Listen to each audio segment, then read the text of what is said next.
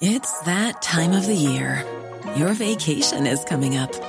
You can already hear the beach waves, feel the warm breeze, relax, and think about work. You really, really want it all to work out while you're away. Monday.com gives you and the team that peace of mind. When all work is on one platform and everyone's in sync, things just flow wherever you are. Tap the banner to go to Monday.com. Hey, I'm Ryan Reynolds. At Mint Mobile, we like to do the opposite of what Big Wireless does. They charge you a lot, we charge you a little. So naturally, when they announced they'd be raising their prices due to inflation, we decided to deflate our prices due to not hating you. That's right. We're cutting the price of Mint Unlimited from $30 a month to just $15 a month. Give it a try at mintmobile.com slash switch. $45 upfront for three months plus taxes and fees. Promote for new customers for limited time. Unlimited more than 40 gigabytes per month. Slows. Full terms at mintmobile.com.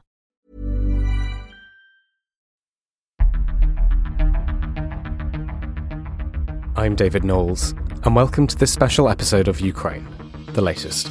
Bravery takes you through the most unimaginable hardships to finally reward you with victory. If we give President Zelensky the tools, the Ukrainians will finish the job. Slava Ukraini! Nobody's gonna break us. We're strong. We're Ukrainians. Today, we're publishing one of the last interviews I did on our US trip back in September 2023.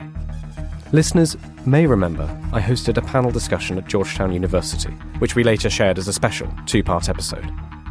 After that recording, several of the students stayed to chat to their professors and myself.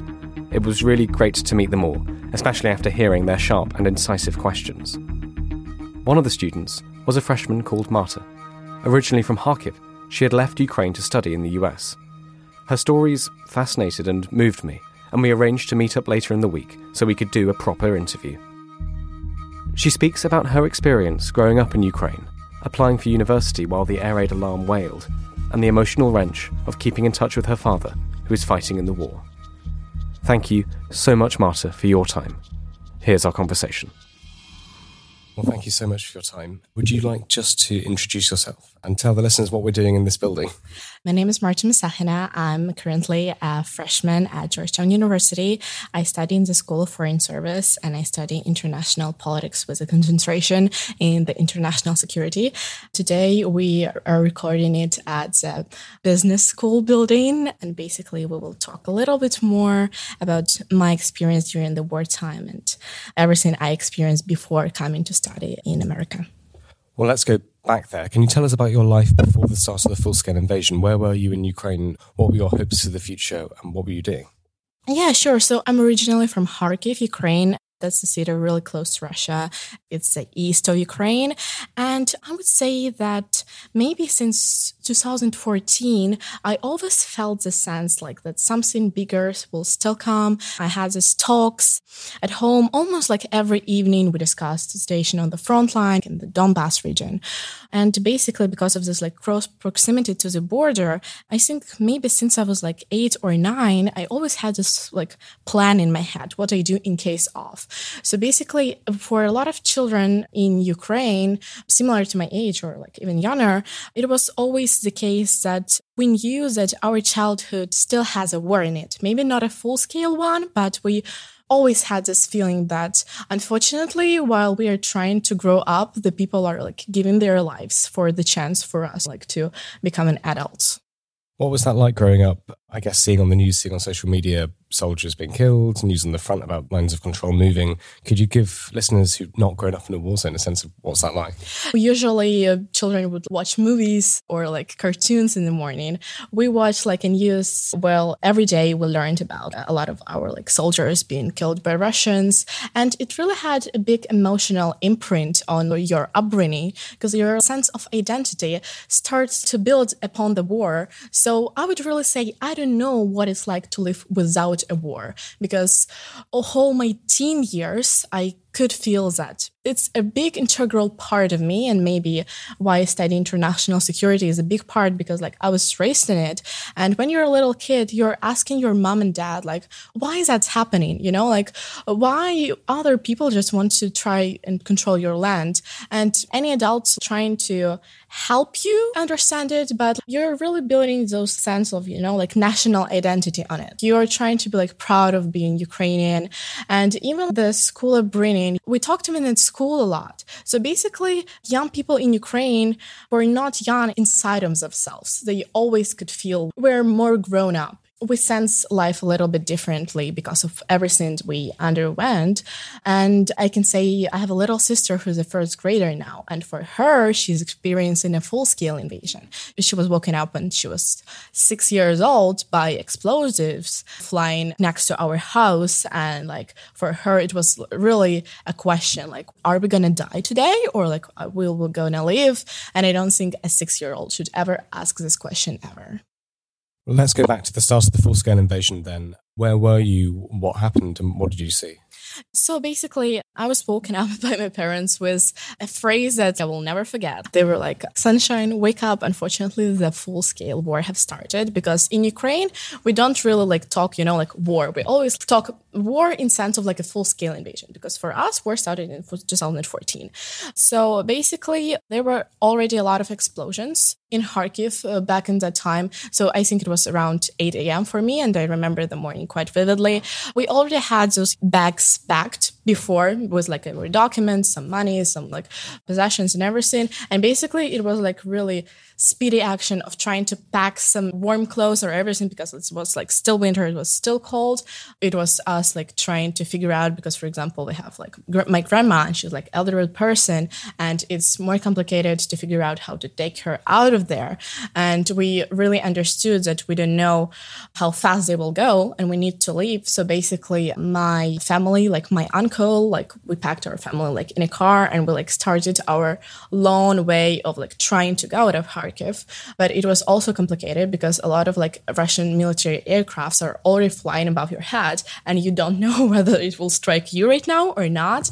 Or especially like when you're trying just to, we lived in an apartment building, like go down the stairs and you already have this thoughts, oh my gosh, how I go quicker. So if there is explosive right now, I'm like on the ground floor and I have more chances to survive.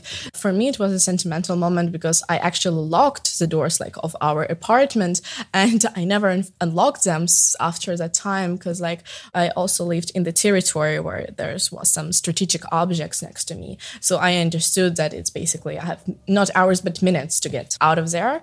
And yeah, it was like a constant contact with some of my relatives that lived in like the Kharkiv region, but not like a city.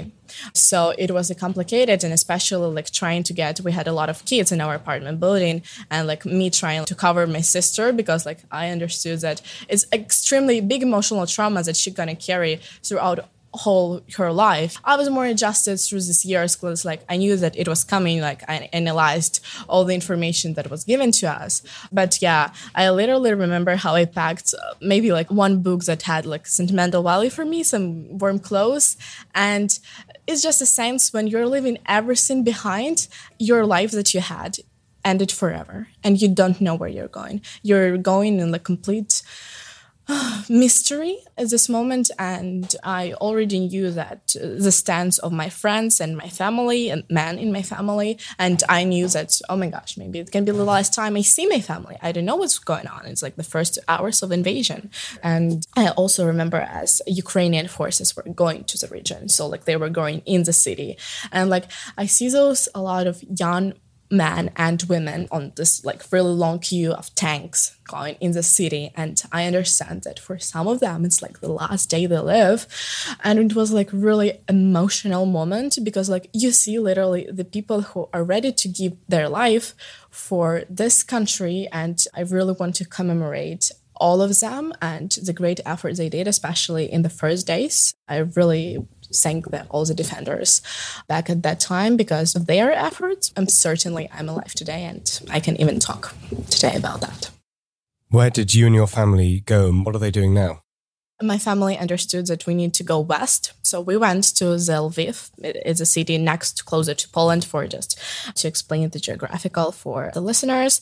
But it also was a complicated way because the railways uh, stopped working. And returning back to the topic of my grandma, she was like, I physically cannot do it. Like she um, had some um, health issues and she decided to stay. So it was like only like my close family that went uh, with my uh, uncle and my aunt and my dad because like he wanted to make sure that we are secure like in some other place.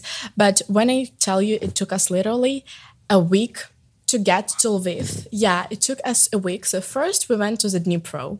And when I tell you that your mind starts working differently, even when we're trying to find a place where to stay in Dnipro, I was like calculating, okay, so the airport is 10 kilometers away and the bridge is like five. Okay, so we need to like find a place in between. So if there's a um, like missile strike, we have more chances like to survive. And especially it was in the first days, if I remember, it was a really problems with the bridges. So a lot lot of Ukrainian military was trying to blow them up, so like to stop Russians. So it also we were really trying to make like a strategy in order, like if we need to go further, we stayed there for the night. And I still remember uh, having classes online on the first day of the invasion.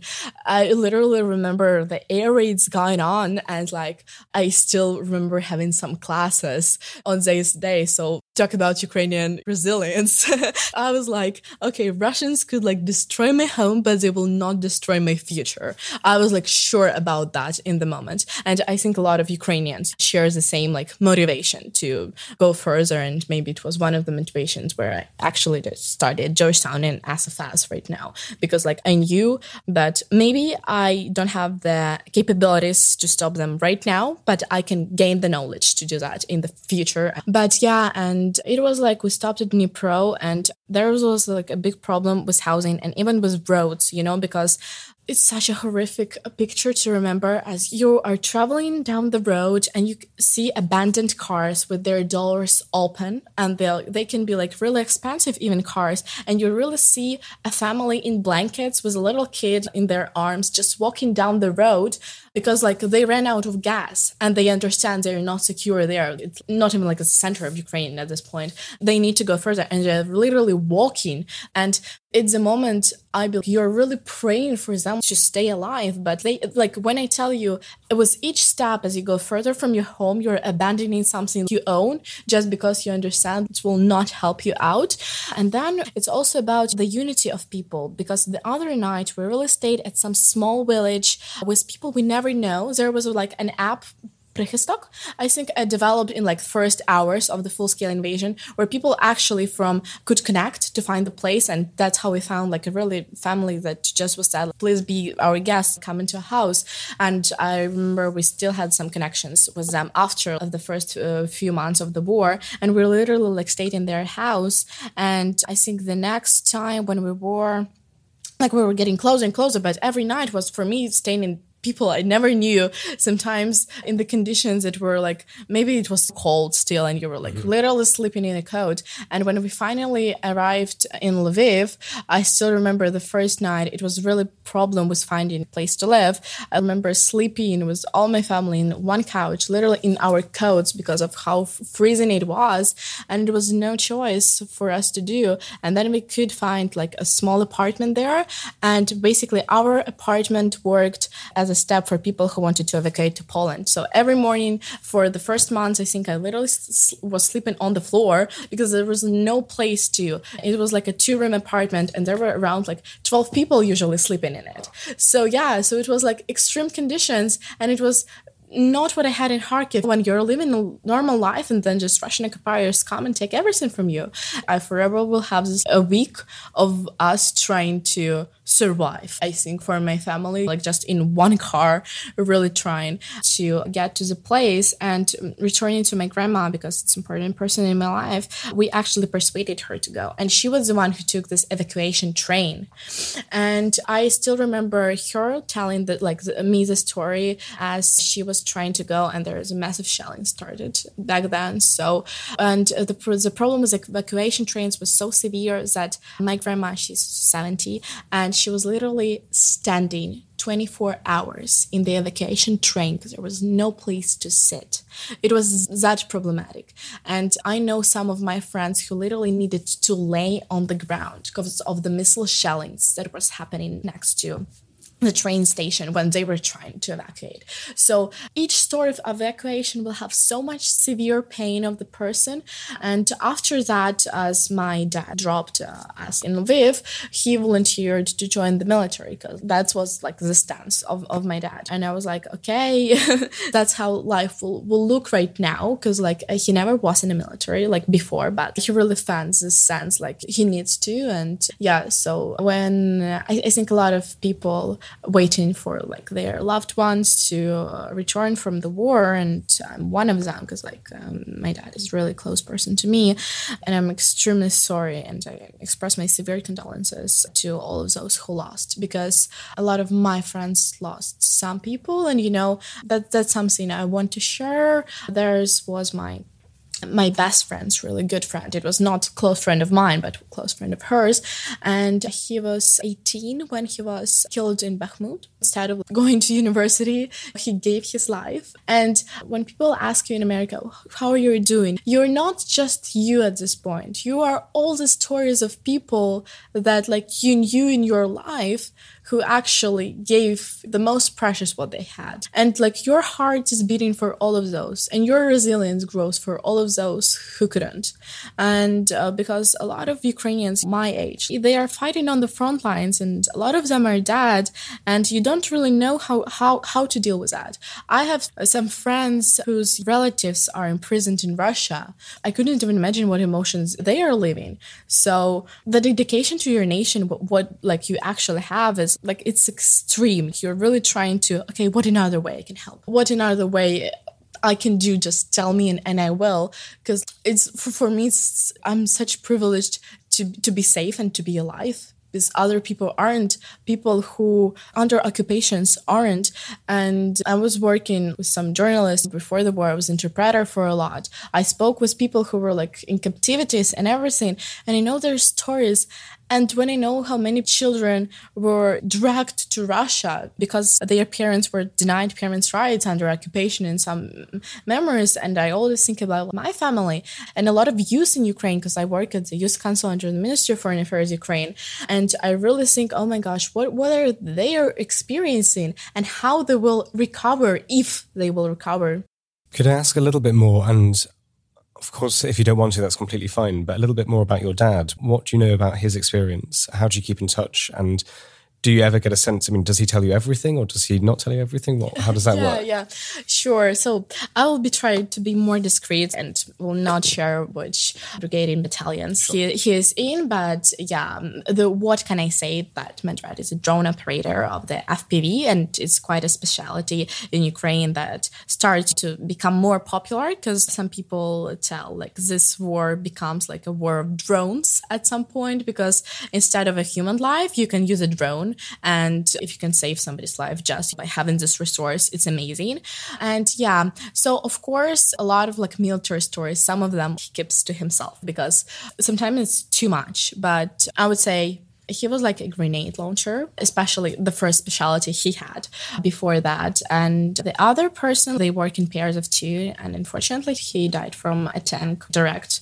It's even like hard because I know it from the stories and like what emotions people actually feel when their like unit partners just you know like die during the war. I think it happened last summer, yeah, around that time.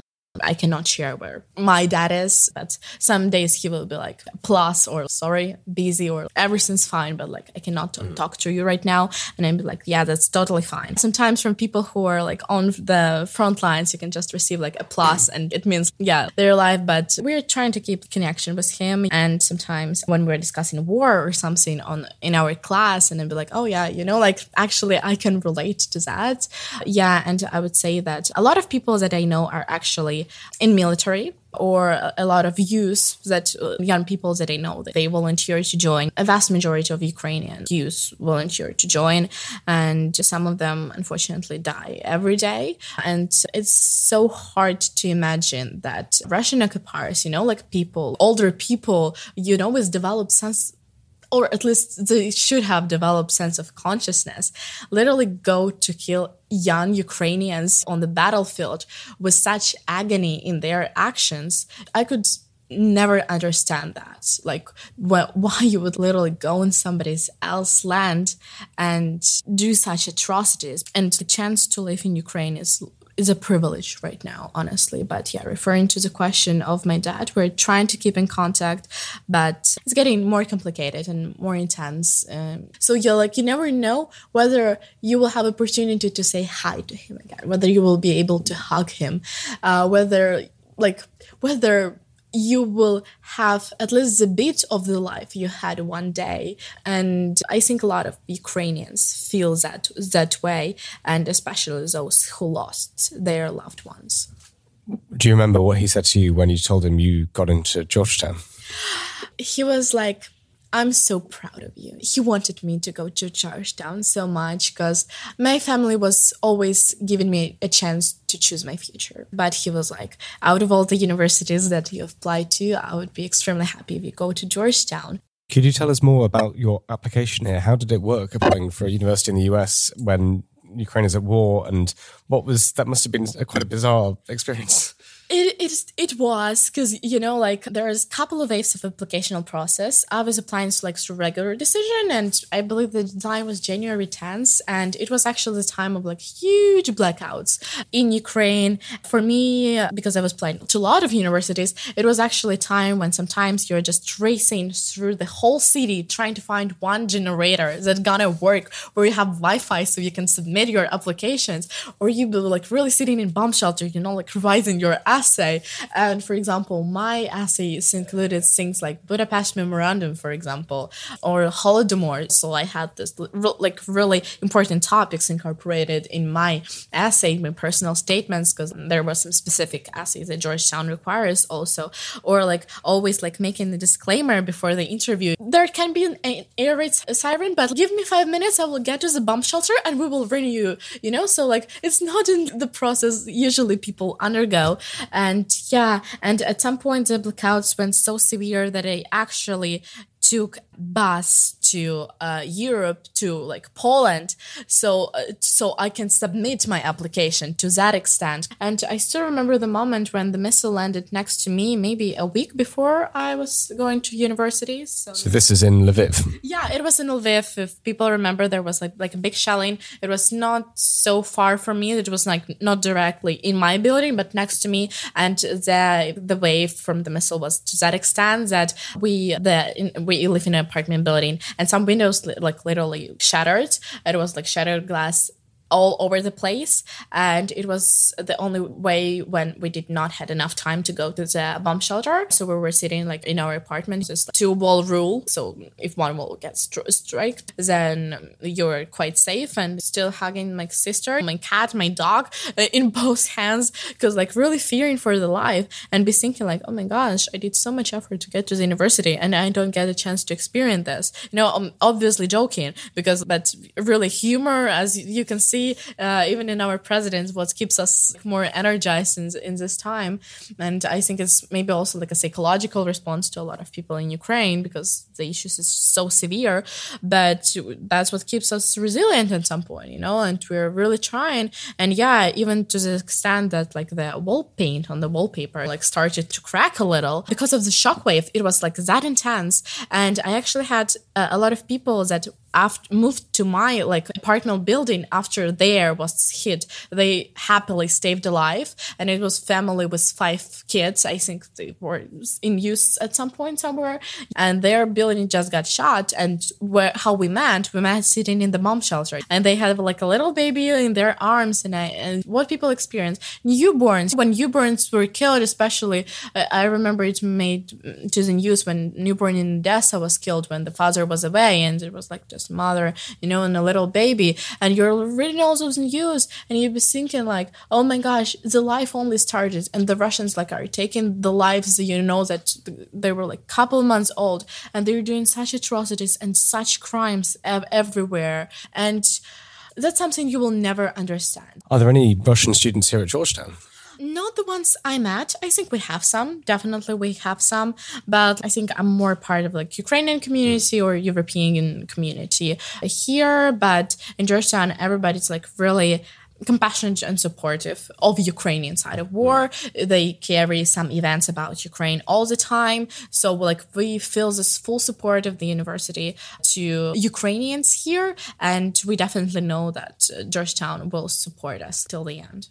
Could you tell me, obviously going to university, leaving home, going away for the first time, everybody will remember, if they've, if they've been to university, will remember that moment of what what was your journey like? Could you just talk us through? Because yeah, you can't fly from Ukraine, you have to get into Europe and then fly again. So what was your journey? Yeah, so um, uh, every journey when you're taken out of Ukraine, you'd be like, okay, I'm, I hate Russians even more right now because any, anything works. So I think it was like a 12 hour bus because of the long queues on the border. I took it to Warsaw, and then I took one plane to the Frankfurt, and then I took another plane to Washington D.C. So it was, I think, altogether it was like maybe 30 or 35 hours to, together. yeah, so I was like really committed to going to the university. Like I'm getting this education because I'm needed in my country. And to, simultaneously with studying, you're still trying to develop youth in Ukraine because in the youth council, like we're having some projects and in a lot of commitments, like to, I work in some NGOs in Ukraine referring to the public diplomacy and everything. And it, it'd be like, okay, I have 12 hours in a plane. Maybe I will write a statement you know, or, or something during this time. But yeah, getting to America from Ukraine now, it's complicated, but at this point, it's the least of the problems you can encounter. Do you want to briefly just talk us through some of the things you've been doing on the Youth Council? I mean, earlier you spoke about how the problems and these sort of psychological issues young Ukrainians face will, will be some of the most important issues for the country ahead. What kind of things are you doing on, on that council? Yeah, so basically, I'm part of the committees who usually work on the development of like youth diplomacy uh, in Ukraine and working with in organizations. It's quite a new structure that was introduced by our ministry. Uh, so we're starting to like gain more potential during this time. But I remember one of the projects we did, it was to ban Russians from Olympics. We really tried to work with international partners on gain all those statements to the Olympic committees. Currently, we're developing more programs for Ukrainians because Ukraine is experiencing brain drain right now. And especially we know the problem for those who went to Europe, for example, you know, like as a refugees. And they have little intention to return back. And it's a use. And we understand that the big majority does not plan to go back. So we're trying to develop still programs that gonna integrate Ukrainian youth in the life uh, of, of, the country. Unfortunately, I cannot disclose the project we're working on right now, as some of them didn't launch yet. Uh, but I really like the commitment our government is trying to do to keep Ukrainian youth energized in connection with Ukraine because we we understand that maybe some of them will stay in Europe, but if they can still be part of the Ukrainian community and still care for Ukraine and help to develop Ukrainian agenda outside of Ukraine, it's a good thing to have. I've met a few Ukrainian Americans here and some Ukrainians who are now Americans who came over here and started work or came over to study who decided to stay do you think you'll definitely go back? How are you worried at all about maybe in three, four years after your studies feeling a lot more American, maybe, and a lot more, you know, that actually this place is rather lovely? what, what, do you think? Okay, so this place is lovely indeed. uh, I, I can agree on that. I am not sure about my plans after the bachelor's degree because, like, I still I understand that I need to go like to get a solid knowledge. I don't think that what essential about being Ukrainian is that you stay Ukrainian no matter what. Uh, even though you can adjust to the mentality of like the USA and everything, you still always in the thoughts with your country. So even now I'm trying because the first months I was on a little leave trying to adjust to yeah. everything because the you know it's so differently what what uh, my life used to look like uh, and especially the last year and a half even like knowing that you live in kind of more secure place than you were, you cannot adjust to that. Sometimes when still the plane can fly low, and in Georgetown they fly low because there's airport quite next to it, you can still be like, okay, that's a plane, that like not a Shahed drone, you know, like not a missile, not something, uh, and you're like reassuring yourself all the time, making this mental note. So I I think some parts of it are still with you, but like I really want to proceed to contribute to Ukraine's development and Ukrainians working. So I see myself somewhere obviously I, I will be there. And uh, you know any chance when i will have the opportunity to go ukraine i, I will try to do that. I, i'm ready to take those 35 hours again Is there anything we haven't spoken about that you think is important to mention or something you want to say? I think there was talked a little bit like of like decline of the interest, I think sometimes. And I just really want to stress that when we're talking about war, I know it's hard to look at the statistics to see, but inst- instead of statistics, I would really advise to please look of real people you know? Think of ukrainian youth at those moments. Think of those young people who are fighting on the front lines being in russia and being brainwashed that their parents don't want them for example you know? Because there, there is a, a big problem when when kids are just dragged away from their parents and russians be saying like they are abandoned and everything. And um, it's, it's actually ukrainians big problem because i don't know how many thousands of kids are, are were like uh, deported to russia I, sh- I should say that way. Yeah and Please think about those young newborns that were killed by Russian shellings and they did nothing wrong. They, they couldn't, some of them just took the first breath and the hospital was, you know, like uh, hit with a missile. Think of all of those who are sitting in the captivities. Think uh, about, uh, as a woman, especially in war, that are frightened like to get into occupation because like they are afraid of being raped. You're a young woman and you need to think about those. That's what actually the thoughts you're you're having while while you're trying to flee from uh, the place where a lot of battles happening. What what if Russians will like stop you? What's going to happen to you? So a lot of like emotional things that Ukrainians need to understand. And please think about all those soldiers that are fighting so much. I know that some people be like, oh, why is counteroffensive taking so long for, for Ukrainians? And for each centimeter, I think centimeters are better than inches to explain. Somebody gave their life away, and for it's so complicated topic. And emotionally, you feel yourself way too mature for your age. Sometimes you'll be like, you think that you lived through different lives. I, re- I really think that the full scale invasion divided my life before and after, and the their initial invasion and the start of the war in 2014, I think took my childhood away. I want to stress is the words of my father in the hardest conversation I carried in my life. If I'm killed on the front line, if I'm brutally killed by Russians, please don't I don't want you to see me that. I don't want you to remember me that way. Uh, just please do not return if uh, I am killed.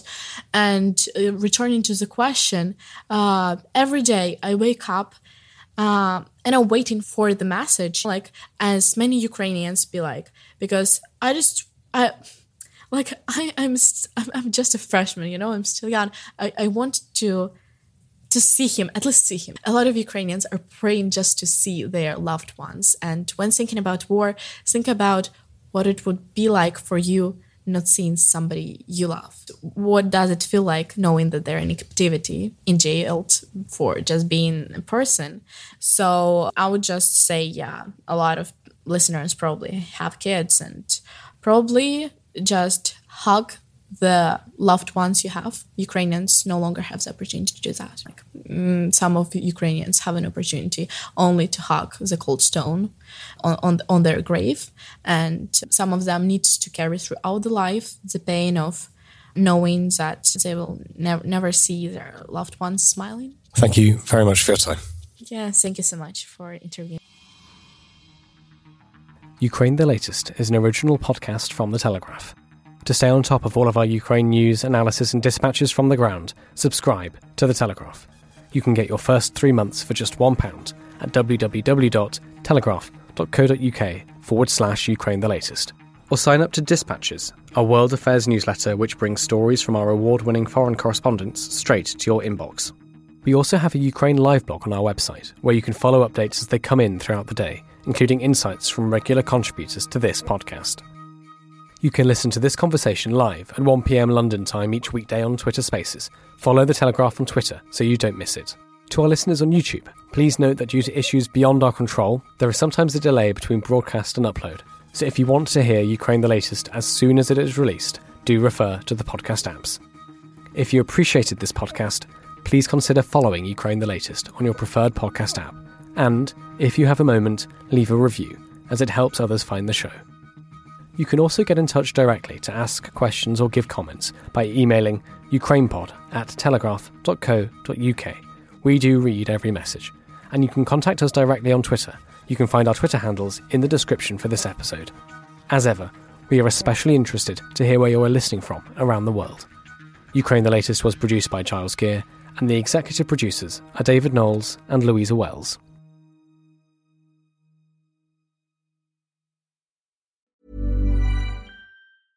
Small details are big surfaces, tight corners are odd shapes, flat, rounded, textured, or tall. Whatever your next project, there's a spray paint pattern that's just right. Because Rust-Oleum Custom Spray 5 in 1 gives you control with five different spray patterns. So you can tackle nooks, crannies, edges, and curves without worrying about drips, runs, uneven coverage, or anything else. Custom Spray 5 in 1. Only from Rust